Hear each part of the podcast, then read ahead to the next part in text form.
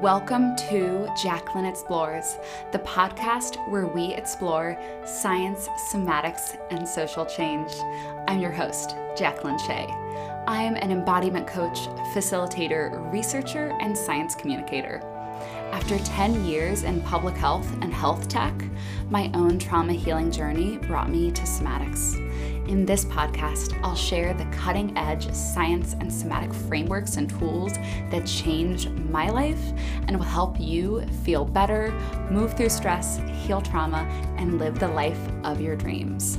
But that's not all. I'll also highlight why and how most individual issues have systemic roots and the social change work being done and needed to create a world in which we can all thrive.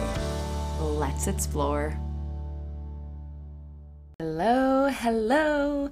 Today is all about my favorite somatic practice of all time, Yoga Nidra, also known as non sleep deep, deep rest or NSDR for you Andrew Huberman fans. Um, but it's literally the one I do every single day, more than the practices that are more traditional in somatics, more than anything. I do this every afternoon, sometimes multiple. So, today I'm going to talk about what Yoga Nidra is, a little bit of the history to contextualize it, a lot of the science of what what do we know about what's happening in our brains and bodies during Yoga Nidra, as well as what are the impacts of Yoga Nidra on our health and well-being. And I'll end by guiding you through a Yoga Nidra practice so that you can actually experience this. Okay, so Yoga Nidra, also known as yoga, yogic sleep, are non sleep deep rest, the more clini- clinical um, way of saying it. Um, it's basically as old as yoga itself. Um, I've read different things dating back to around 600 BC, um, third century. You know, it's hard to really determine when the first time something was was actually mentioned, um, but it's referenced in several different yogic texts. Um, and it's basically referenced as a state. So, not as a practice, which is how we often talk about it now, but as a state of consciousness. And it's this third out of four levels of, of states of consciousness. And it's essentially this deep, deep, deep meditative state. Um, so, one quote um, that describes Yoga Nidra says that thoughtless sleep, which consists of just consciousness. So, it's really this. Um, essentially it's this mental space that we can get into that is not sleep, but we're not awake. And it's it's actually very different from just a short meditation, um, but it's this this this in between consciousness and subconscious. Um, so, the Yoga Nidra was referred to as a state in many um, yogic texts, but we see in the 1970s that it really became a practice. Um, by Dennis, Bo- Dennis Boys in 1973, and I hope I don't butcher this, but Satyananda Saraswati in 1976. So in the 70s, you know, we have the human potential movement, we have yoga and all the meditation coming to um, the West, and Yoga Nidra is one. Didn't get as popular until recently, but it has been in in the broader um, culture for for a bit now. And so that's when um, Yoga Nidra, as is practiced now, really came into being, and I'll describe that a little bit. Um, but let's let's talk about what it is. So, okay, it essentially is this state that is is between being awake and being asleep. It is in between conscious and subconscious. So you're not fully awake, you're not fully asleep. You're not fully conscious, you're not fully subconscious. And this is also referred to as a hyper. No, I'm gonna butcher this no. Okay, let's see if I can say it.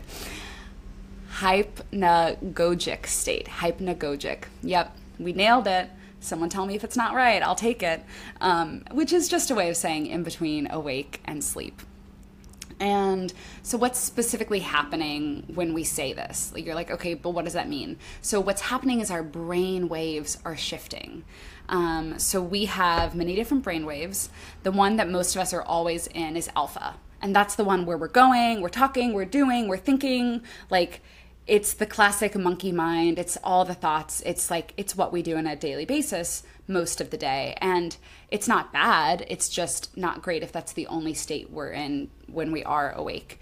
Um, and if you listen to my episode with Allison Bag on um, the sound bath, sound baths are also a way to access these states. So alpha is the one we're kind of mostly in during when we're awake. Um, Yoga Nidra can help us shift into beta and theta brain waves, which are associated beta with deep sleep. And so this is when the juicy stuff like cellular repair and regeneration is happening. It's when we're consolidating memories. It's when our brain is literally kind of filing away the things that happened today so that our short term um, essentially it's like our basket is empty and we can do more things ideally that's how we wake up but that's also what can happen during yoga nidra um, and during deep sleep is also when removal of waste from the brain happens. And we know that Alzheimer's is um, associated with perhaps this buildup of, of waste of a specific um, uh, protein neurochemical. We won't get into that. But um, so beta is deep sleep that happens early in the night, um, and yet many of us don't get enough deep sleep. Theta, that's REM sleep. That's um, when you're in flow, when you're in flowy states, when your, you know, ideas are just coming, you might think about you're in a long road trip and you're not really active, like you are driving, but you're just kind of in this flowy, dreamy state. That's one example of theta. And these are two brain waves that research has found that we go into during yoga nidra. Um, and these are kind of the main mechanisms by which yoga nidra helps us is we're essentially getting the benefits of sleep of a full eight hours of sleep or more or less um, it's definitely you know depending on how long you do it but i'm not i am not saying that yoga nidra can replace sleep let me just say that now but you're getting this bite-sized dose of sleep midday or whenever you do it and so thus you're getting those benefits um, and so the other way that it really works is by shifting our body into parasympathetic, aka rest and digest. And um, I have an episode, um, it's called The Concept That Changed My Mental Health and the Vagus Nerve. And it's all about, you know, sympathetic, which is our activation, our gas pedal, and parasympathetic, which is our brake. So listen to that if you want a little bit more info. And the word parasympathetic, you're like, I don't know what that means. But essentially, parasympathetic is rest and digest. And what happens during this? Our heart rate lowers, our blood pressure lowers, our breathing slows down. Um, we are actually doing things like digestion. Insulin is actually being creative, created. Um, basically, our body is doing all those lovely repair activities that we need long term. And most of us our, our, culture really is sympathetic dominant. We're go, go, go, go, go, go, go. That's what capitalism does. So, um, Yoga Nidra gives us an opportunity to really quickly and really potently experience deep parasympathetic rest. Um, which I kind of have the theory that the more we do it, the more it shifts our body's baseline. Um, yeah, so the two main mechanisms by which Yoga Nidra works is shifting us into sleep brain waves and shifting us into rest and digest mode. Um, but the cool research Okay, y'all, I'm gonna give you like a really high level lit review. Um, I was debating how much to go into depth. So if you do, if you're like, oh no, Jaclyn, give me all the research, please send me an email because I will do that. Um, but I'll first summarize like a bunch of findings at a high level, and then I'll go into a few specific studies that I thought were really cool.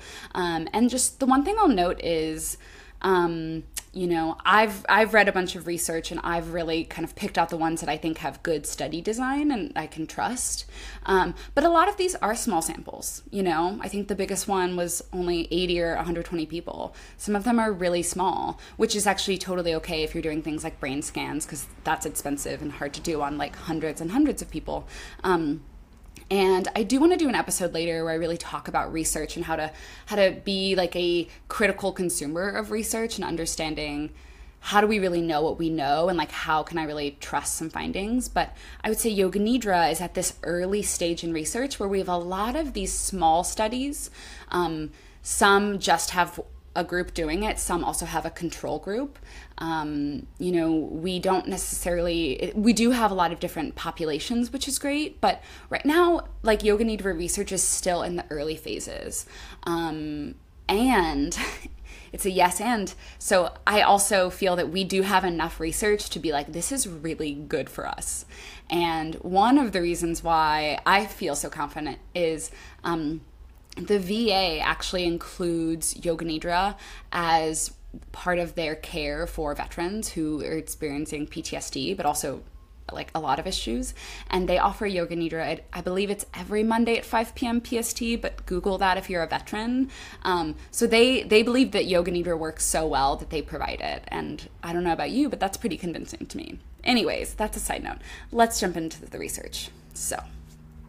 I'll first talk a little bit about what some um, some impacts have been. So, first, self-reported, and self-reported just means someone was asked about, you know, how is your, you know, on a scale of one to ten or whatever, you know, how is your uh, depression, for example. So, Yoga Nidra has been associated with self reported um, reductions in severity of anxiety, depression, stress intensity, PTSD symptoms, negative affect, which is a kind of a, a broader kind of mood um, concept, insomnia, chronic pain, and pain intensity. I'm going to go into a few of these in depth. Um, so that's self reported. And for many conditions, we only have self report. Like we only have self report for depression. But um, when we actually can measure um, a tangible thing such as blood pressure, that's even more convincing. Like, you know, it's not just how someone feels, but it's like, oh, we can measure this in a quote unquote objective way. And so, um, Yoga Nidra has been found to reduce um, bad cholesterol, aka low density lipoproteins, and triglycerides. So that's the cholesterol that we don't want. That when we say, like, I have high cholesterol, it's usually those um, associated with heart disease and, and lots of not so great stuff that um, very associated with you know morbidity and mortality in the U.S. Um, so yoga nidra has been found to to lower blood pressure as well as resting heart rate, um, and then it's also been associated with an increase in good cholesterol, which is actually protective, and we want good cholesterol, and increase in heart rate variability, which is essentially our heart rate really matching the conditions that we like our heart rate being faster when we when we kind of are go and lower when we can rest um, we want heart we want good heart rate variability. If our heart rate's always the same it's kind of a sign that we might be stuck in a stress response. Um, yoga nidra has been found to um, produce endogenous dopamine release which i'll talk more about that and cerebral blood flow. So the, the summary of all of this is basically it can reduce a lot of symptoms that people symptoms and conditions that people are struggling with um, and in some studies that i'll talk about uh, it's even better than standard care, including cognitive behavioral therapy, um, our standard care for like pain, for example. Um, but it's it also doesn't have to be an either or. It can be a great supplemental. So let's di- dive into some of this research. Okay, and I'm gonna, I'm still gonna kind of do it a little more high level because I have this working assumption that people want the science, but they don't necessarily want every single detail. So, again, if you want every single detail, I love that. Tell me. Okay, so let's talk about stress, mood, and mental health. Um, so, um, Yoga Nidra, relatedly, it's it's been found to be very effective for insomnia, um, but particularly it, it can help the negative effects of insomnia. So, um, among a study of people with insomnia, they found a 31% decrease in negative affect and a 13% increase in positive affect. So, basically, less bad mood, more good moods. We love to hear it. Um, I'll talk a little bit more about insomnia.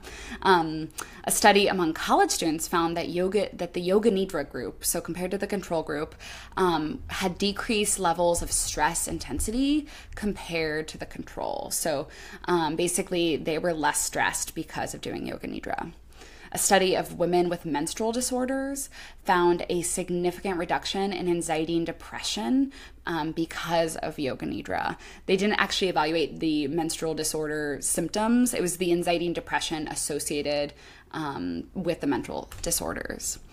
Um, my favorite study of all, because I think it's it's wild, and I've um, it's it's the only one that that measured these things, and I hope to see more. There's a study that evaluated 20 minutes of yoga nidra and five minutes of chanting Om for five days a week for two months. So I do want to name like, you know, it's yoga nidra and om and chanting, humming, all of that is a really powerful way to stimulate your vagus nerve, which shifts you into parasympathetic. So we don't fully know how much of this is yoga nidra, how much of this is oming, um, but the science behind oming and or humming is really good. It's a great practice.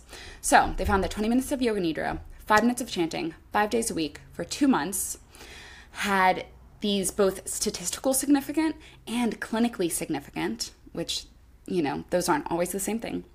Um, reduction in blood pressure on the 30th day and even more on the 60th day. So even just 30 days, but even more on 60. Um, also, a significant decrease in the bad cholesterol and those triglycerides, again, on the 30th day and even more on the 16th day.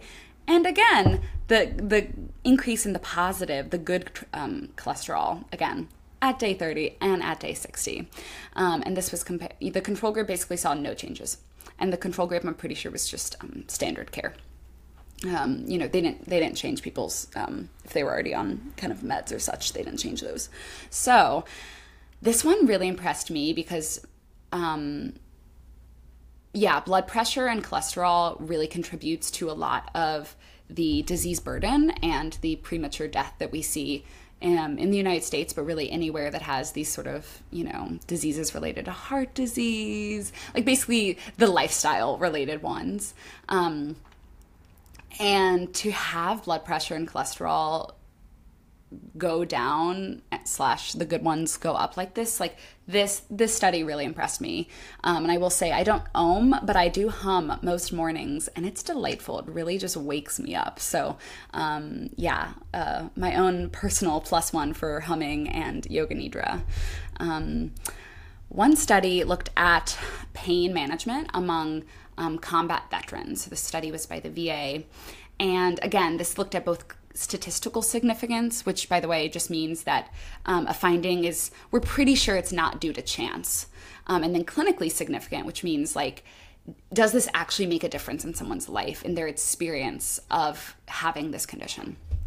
Um, so sorry for not saying that sooner. So this looked at veterans focusing on pain, and it found major reductions um, in both the pain intensity and how much the pain was interfering with their ability to do daily activities and just live their life.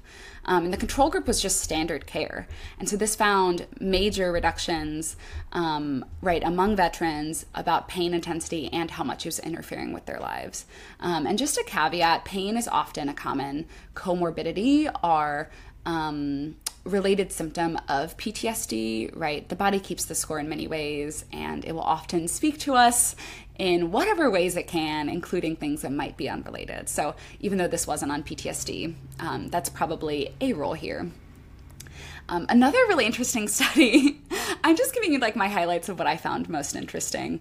Um, this one is so funny. I love that someone was like, What if we did this? Okay, they had people either, okay, people were getting colonoscopies. Some people just got a colonoscopy. Some people listen to music during a colonoscopy. Some people listen to a Yoga Nidra recording during a colonoscopy. And guess what?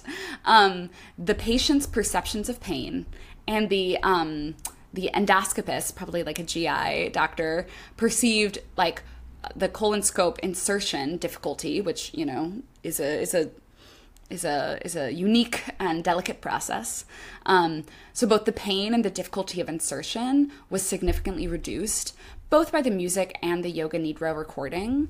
Um, but patients' willingness to do the procedure again um, and the total duration was re- sorry, their their willingness to do it improved and their total duration, the total time reduced only by the yoga nidra recording and not by just the music. Um, and so that's really interesting because there's there's a little bit of like a cost benefit here of you know doctors' offices want these things to go quickly. When people find medical procedures uncomfortable, they're less likely to do them, and like you know I can't imagine this feels good. So to have it be less painful during and basically have all parties involved be like, yeah, that went better. That's really great. um, hopefully you don't have a colonoscopy anytime soon, but if you do, might I suggest listening to a yoga nidra? okay, let's go back to sleep a little bit more. So, um, cognitive behavioral therapy is the gold standard for um, insomnia. However, um, many of us have our critiques of cognitive behavioral therapy, and there's often room for other interventions to support. And Yoga Nidra has some really promising research um, among sleep. So, a few findings that I want to highlight. Um, one study found that there was a decrease in sleep onset latency, and this is basically just how long it takes to fall asleep. So, how long does it take you to fall asleep? And this finding was 10 minutes, which in some ways you might think, well, that's not that big of a deal, but 10 minutes is actually a huge freaking deal. Again, the difference between something can be statistically significant, but also what's the clinical impl- Im- impact. And, you know, I don't know about you, but if I don't fall asleep within 10 minutes, like my brain starts telling me I'm not going to be able to fall asleep. And then that like makes it harder to fall asleep. So being able to fall asleep faster, huge deal. Um, another study found um, so this study compared cognitive therapy, the gold star, with Yoga Nidra. And they found that Yoga Nidra actually vastly outperformed CBT, including um, subjective total sleep time. So, what is the total sleep time that people had? Sleep efficiency, um, which is like how quickly you um, are falling asleep and like amount of time in bed versus time sleeping, um, wake after sleep onset, um, reduction in total wake duration, right? So, like if you're waking up in the middle of the night, how much time are you awake? And enhancement in, in subjective sleep quality. So, a self reported, how, how good did you sleep last night? Um, and so cognitive behavioral therapy didn't have those in, didn't have those improvements. Yoga nidra did, um, and I'll I'll say a little bit more at the end about like when to do a, a yoga nidra. Um, but whether used during um, insomnia or during the day, it can improve sleep. Um, let's see. Yeah, I'll name just two more because I don't want to like bore you if this isn't your jam. So, um, one study found it used um, EEGs, which is ele- essentially me- measuring the electromagnetic or the electrical activity in your brain, which is really what is our brain is just one big electrical hub. Um, and we looked at you know, it had this EEG on these people's heads um, pre, during, and post yoga nidra. And what they found was essentially that the brain did go into those sleep brain waves while the person was awake. And this was with novices, so people who hadn't done it before. And essentially, electrophysiologically, yoga nidra produces local sleep. So that means part of the brain is asleep and other parts are still awake but slowed down. So this this really is the scientific um, uh, kind of evidence of this this state between consciousness, between being fully awake, between being asleep. Um, so yeah, we we really do get this local sleep, this slowing down, this shifting of brain waves, even though other parts of our brain are still online and are still awake. And then the last study I just want to mention, this is one that is referenced a lot. Um, so it it used a um, a PET scan and it found a 65% increase in endogenous dopamine release, and specifically receptors that are um, related to locomotion, aka motor movement, attention, sleep, memory, and learning, right? All the good stuff, all the stuff that we really want um, to experience and increase in, in essentially energy, although it's not quite that simple. But, you know, if there's any parts of our brain to be replenished and renourished, yeah, those are pretty good parts. Um, the one caveat I'll say for this study is um, it did have 80 people, but they were all meditation teachers. So they may have been able to drop in deeper, more quickly um, and they also had people do it for 72 minutes, which is a longer version and is harder to do on a daily basis. Um, so, this 75% increase, even though it's widely studied or widely cited, um, we don't actually know, like, well, how much dopamine do you get from doing a 20 minute yoga nidra, per se, or like, what is the experience like if someone's new to it? Um, but I will say, for almost all my clients they say they feel more energized after yoga nidra and they feel like they had a full night of sleep. So qualitatively i've heard a lot of stories that really support this finding Okay, so I just talked a lot of science at you and I tried to keep it high level, but I may have left out details that you're yearning for. Let me just summarize my synthesis of this. So what I, what I read from this literature is that we have evidence that our brainwaves literally change during yoga nidra. We have evidence that yoga nidra um, gives us dopamine, which is all about giving us essentially energy to pursue something, right? It gives us sort of that feeling of motivation. Um, we know that it reduces pain, it can reduce um, difficulty sleeping. We know that it can be increase positive mood, it can decrease negative affect, it can decrease um, symptoms associated with depression and anxiety. It can literally improve in a measurable way things like blood blood pressure and cholesterol. So although you know this research is still in its early stages, um, the fact that the VA is recommending it for veterans and providing it to them, this the, all of this research is really really promising. And Yoga Nidra basically doesn't have any side effects. Um, the only side effect is if you're really really sleepy and you do it, you might fall asleep and you might just stay asleep. So you know you've been warned. Um, but that's that's basically my synthesis of, of how it happens and again to reiterate the really um, the big picture stuff is it puts us into that parasympathetic rest and digest. So our body is getting this intense dose this really really restorative time. It's more restorative than meditating. They're doing different things. One's not better they're just different. Um, and we're getting this micro dose of sleep. And what that does is it, it, it it means that we're spending more time out of our day, even if it's only 20 minutes more, in this really calm, really rested, really restorative place. And it gives our body this contrast of before and after. And, you know, what I see in my people is instead of reaching for that afternoon cup of coffee, they start doing yoga nidra. Instead of feeling like, oh, I just need to keep going and going and going, they decide to take a break, do yoga nidra, and then they have more energy or they're like, actually, I need to rest. It's it's really freaking clear to me. Um, and you know, because we're getting those sleep brain waves, we're doing all the the physical and sort of the mental and emotional processing and restoration that happens during sleep. Um, including the real physiological cellular level, but also the mental processing.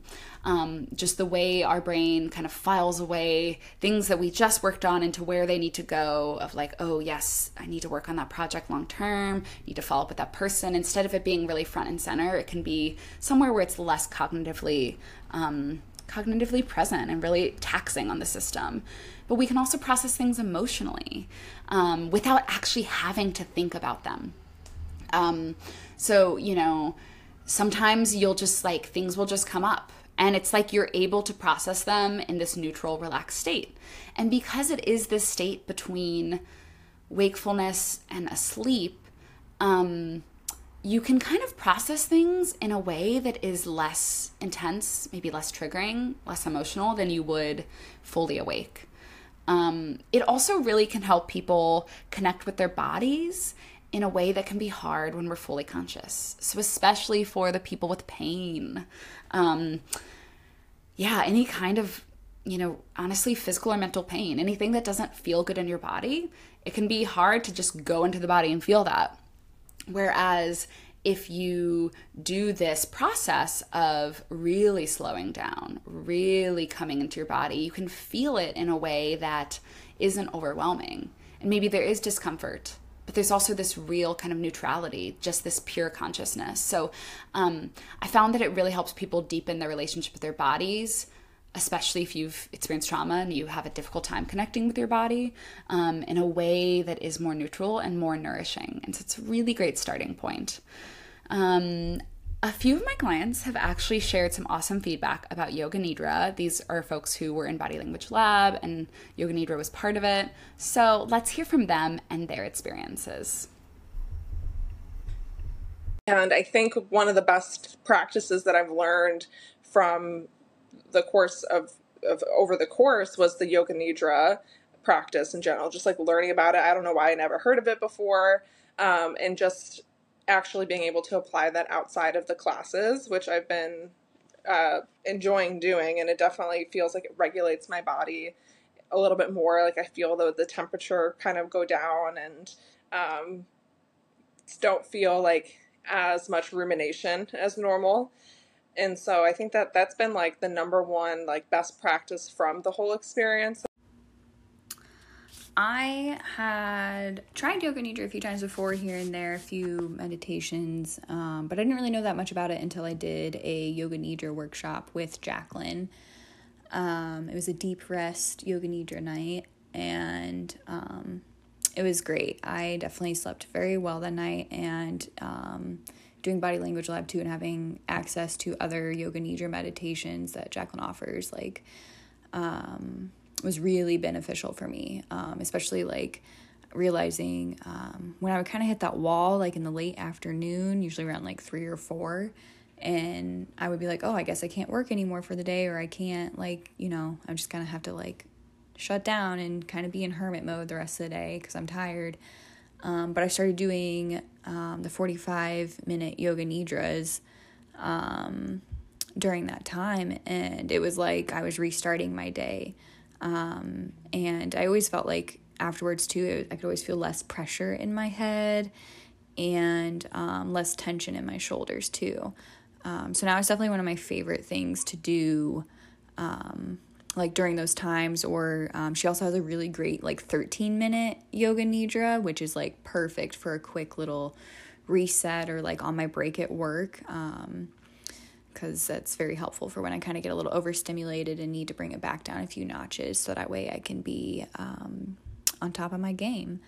Um, but then also just on top of that, like the nights that I do, and if I'm consistent about it, I definitely notice a difference of like I feel I'm be able I'm able to come to a place of like relaxation or rest a little quicker at night and like kind of falling asleep.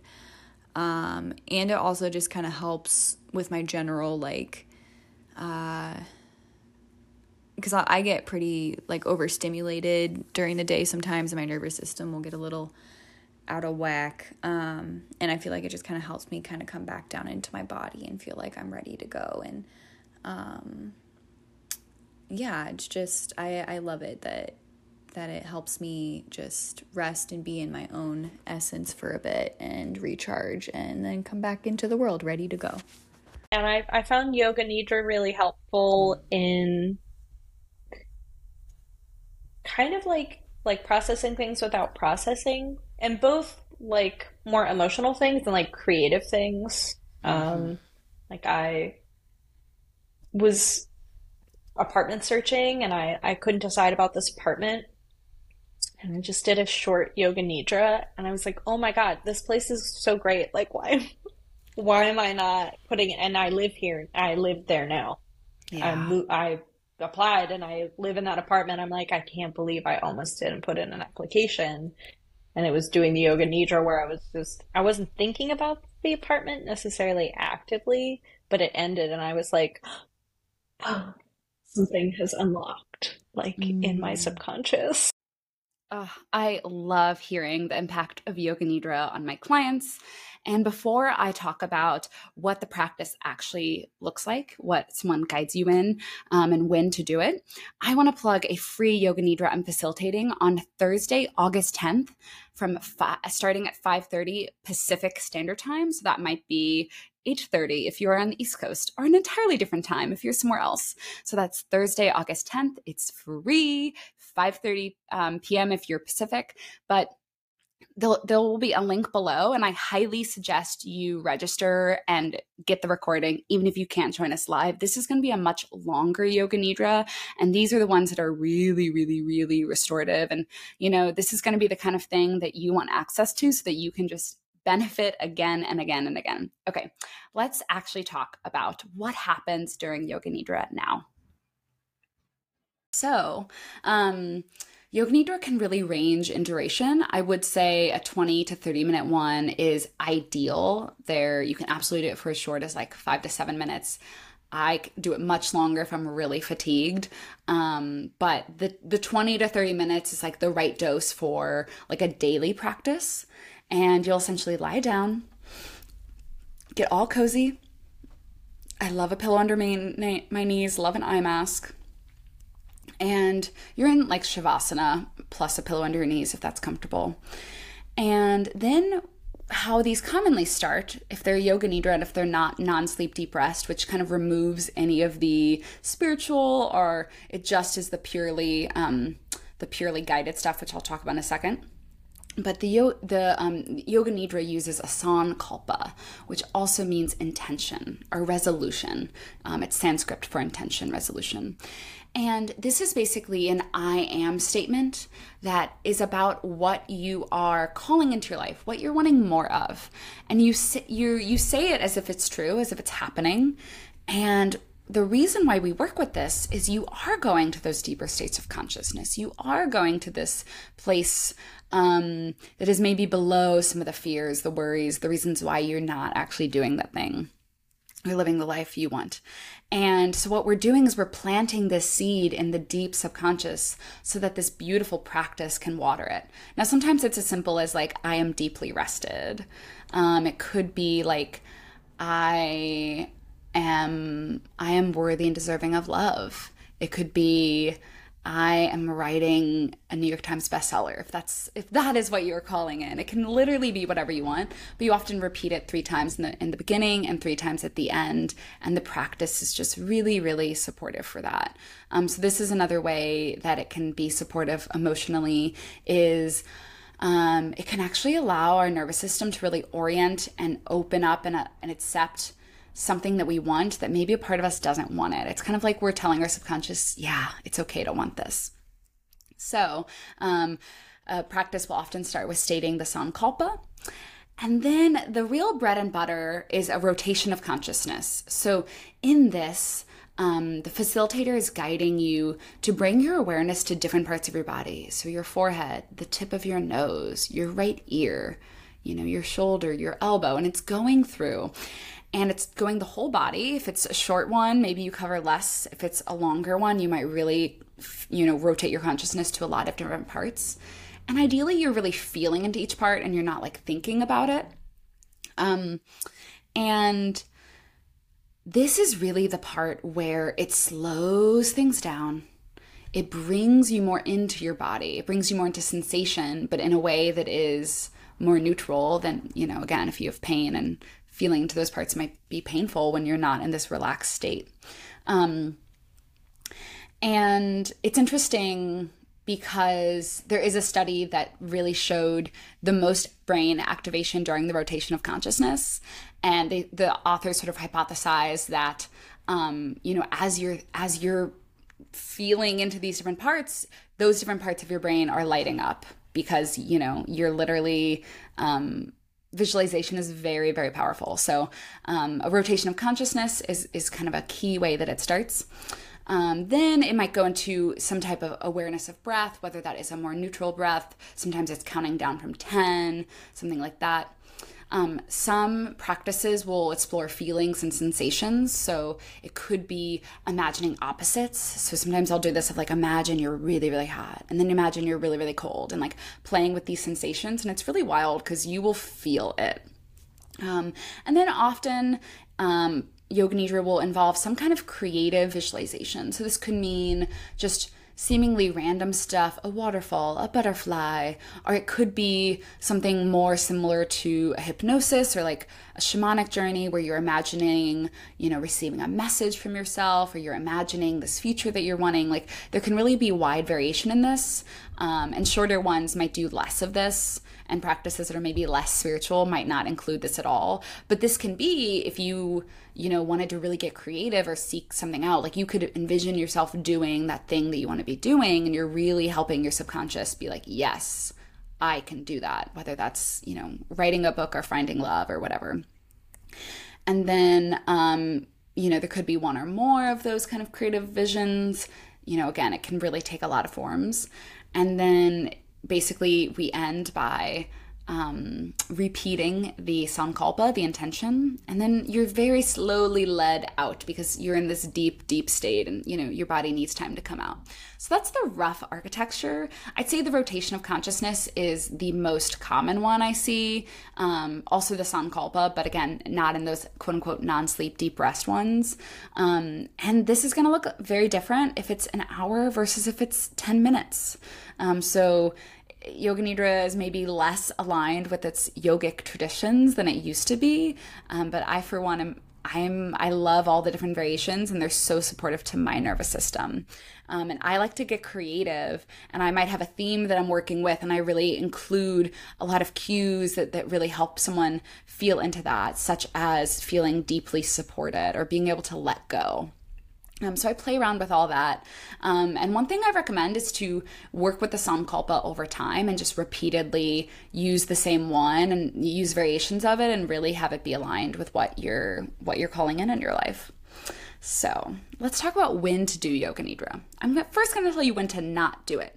Don't do it right before bed. Don't do it in the evenings. I know sometimes my workshops for Yoga Nidra are in the evenings because that's when y'all are free, but Remember how you get a bunch of dopamine afterwards? Yeah, we want dopamine in the morning. We don't actually want dopamine in the evening. Um, it can make it hard to go to sleep because our body is like, I'm ready, let's go, let's get it. um, so, there are ones that are for sleep, and by all means, do those right before bed. But for example, you might not want to do a yoga nidra at 8 p.m. because you might be up all night. And so the sweet spot is really to do it basically I'd say late morning or early afternoon. So I probably do one at 1 p.m. to 2 p.m. That's my most consistent. And, you know, for me, the cue is when I'm tired and when I'm hitting a wall, when I'm not wanting to work, when I'm maybe wanting more caffeine, but I know I shouldn't. That's when I do yoga nidra. 20 to 30 minutes if I have the time, shorter if I don't, more if I'm really feeling like I need it. But you basically want to do it in that sweet spot where it's going to give you energy. Think about it as like giving you energy for a second act. Um, you don't want to do it too late. The other day, I was having a really, a really rough morning and I was being really hard on myself. And I left a workout and I was like, I'm tired. And so I did a yoga nidra and I completely fell asleep and woke up, felt so much better. And I realized that something I forgot to say is you probably will fall asleep, especially in your early experiences with Yoga Nidra. That's fine. In fact, that is a signal from your body that you needed that sleep. Your body's like, please give me the sleep. That's okay. Um, you'll also probably have times where you do it and you feel like your brain doesn't shut off and you didn't actually relax and it was so frustrating and it wasn't at all what you wanted to feel like. And yet afterwards, you probably will feel calmer. You probably will feel better. This is what a lot of my clients say. I've experienced this as well. Um, the whole spectrum of Yoga Nidra is totally welcome and it's all within the range of what could be expected. Sometimes it's utterly blissful. Sometimes our brain doesn't shut up. It is all going to have health benefits. Um, and I will say, other studies of meditation has found that even when people felt like they couldn't calm their mind, they couldn't stop thinking, they still had, um, you know, improved scores in whatever they were looking at. I don't remember. Um, so let me see if there's anything else I want to say about sankalpas, about yoga nidra. Hmm. I think, I think we covered most things. So why don't we jump into doing a yoga nidra? Dear one, this is a yoga nidra practice, which means I want you to lay down, get cozy, pillow under your knees, blanket, cover those eyes, put me in your ears. Let's get cozy. Hmm. And as you're getting cozy, think about your sankalpa, your intention. This is a seed that we're going to plant that this practice is going to water. Mm, so slowly begin to drop in, settle in. Get all those last wiggles and movements out. And take a few nice inhales and exhales that are the longest ones of your day.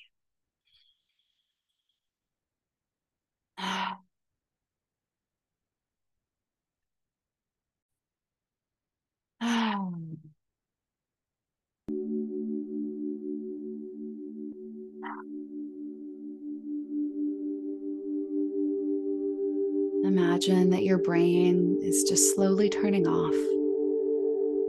We're shutting down all the systems that are running. We're turning off the computer and we're deeply resting.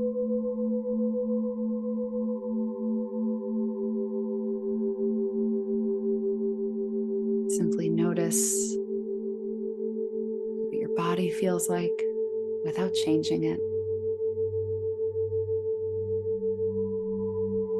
Notice the sounds around you, my voice, without being attached.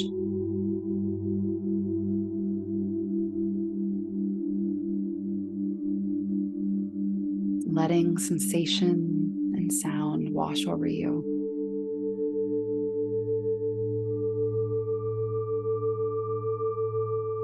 To mind your sankalpa, your intention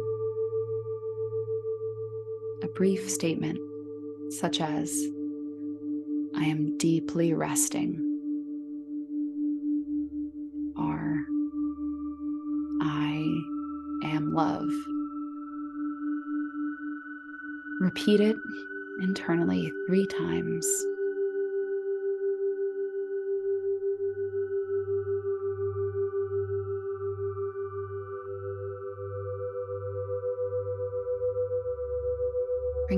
Awareness to your forehead, simply noticing.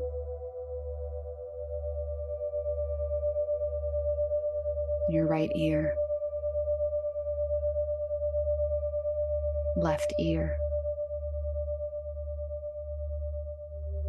tip of the nose, lips, chin.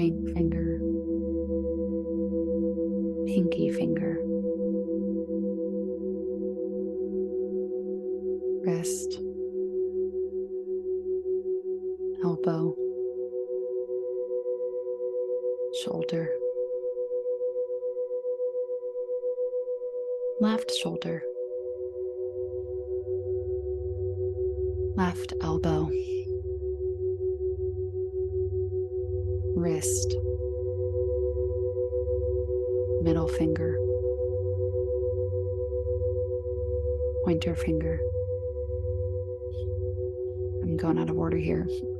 Thumb, right? Whichever fingers I haven't done, feel those. wrist, elbow. left shoulder.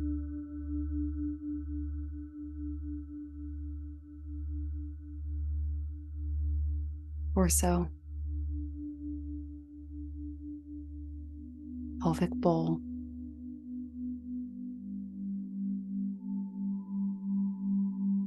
right hip.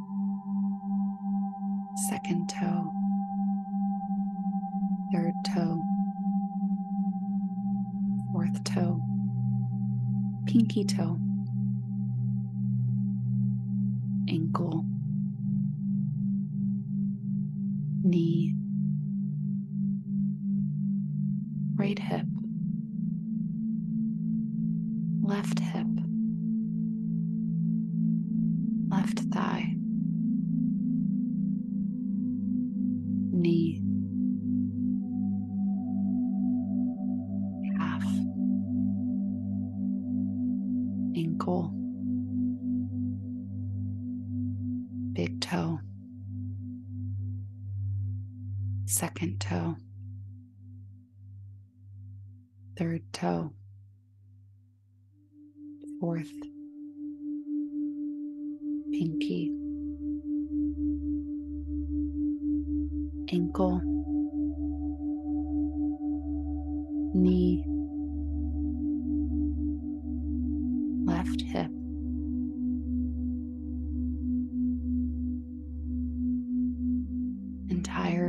leg.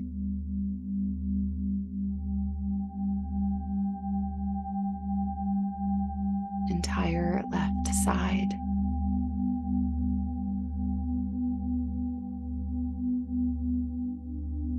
entire left side and right hemisphere of the brain.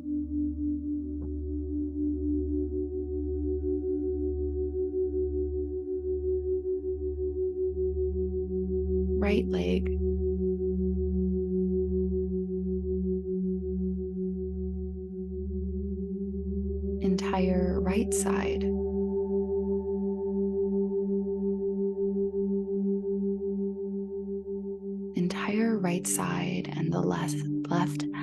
Of your brain.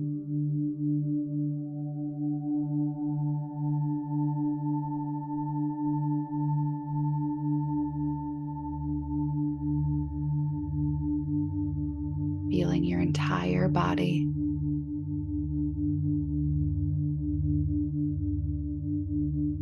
Relaxed and at ease yet full of aliveness and sensation.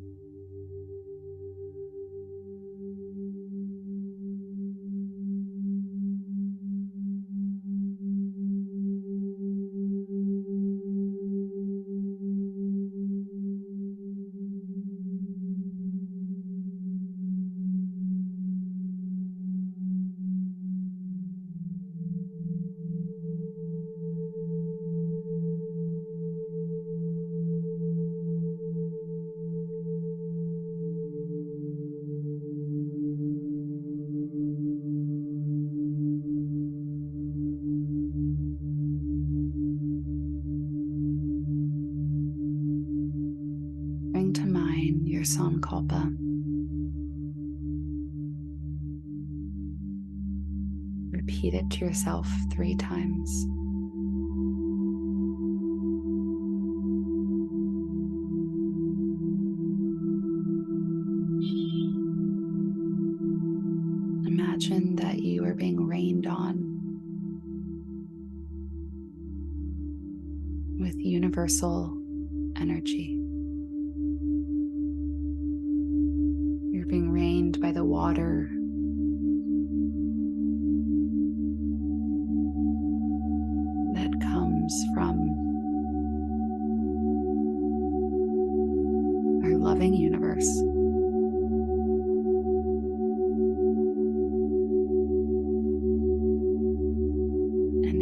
place where you meet whatever is holding you beneath you, roots start to come from you down into the earth.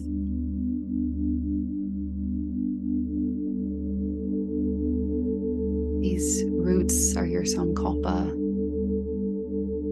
coming to life.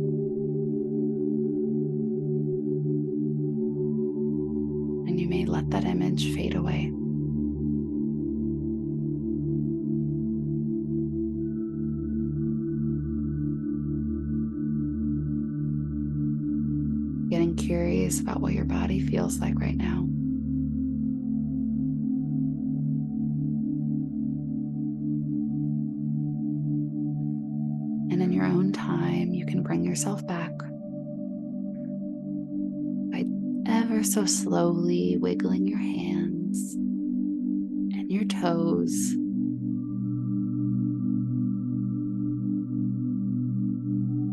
Shifting so slowly from side to side.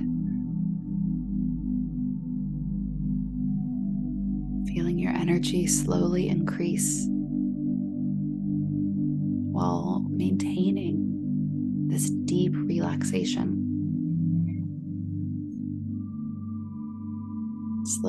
Touch your body with your hands to bring yourself more and more back. You might roll to the side. You might decide to take a nap. Let yourself transition with so much slowness and tenderness.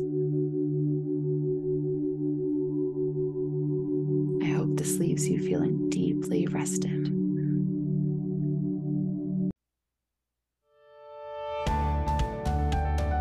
All right, that's it for today's episode. If you enjoyed what you just heard, found it valuable, and want to keep exploring with me, please click follow. To help others learn about this, make sure to give me a five star rating, write a review, and share it with all your people. To learn more about my work, go to jaclynexplores.com and sign up for my email list so that you can receive life changing somatic practices in your inbox. See you next week.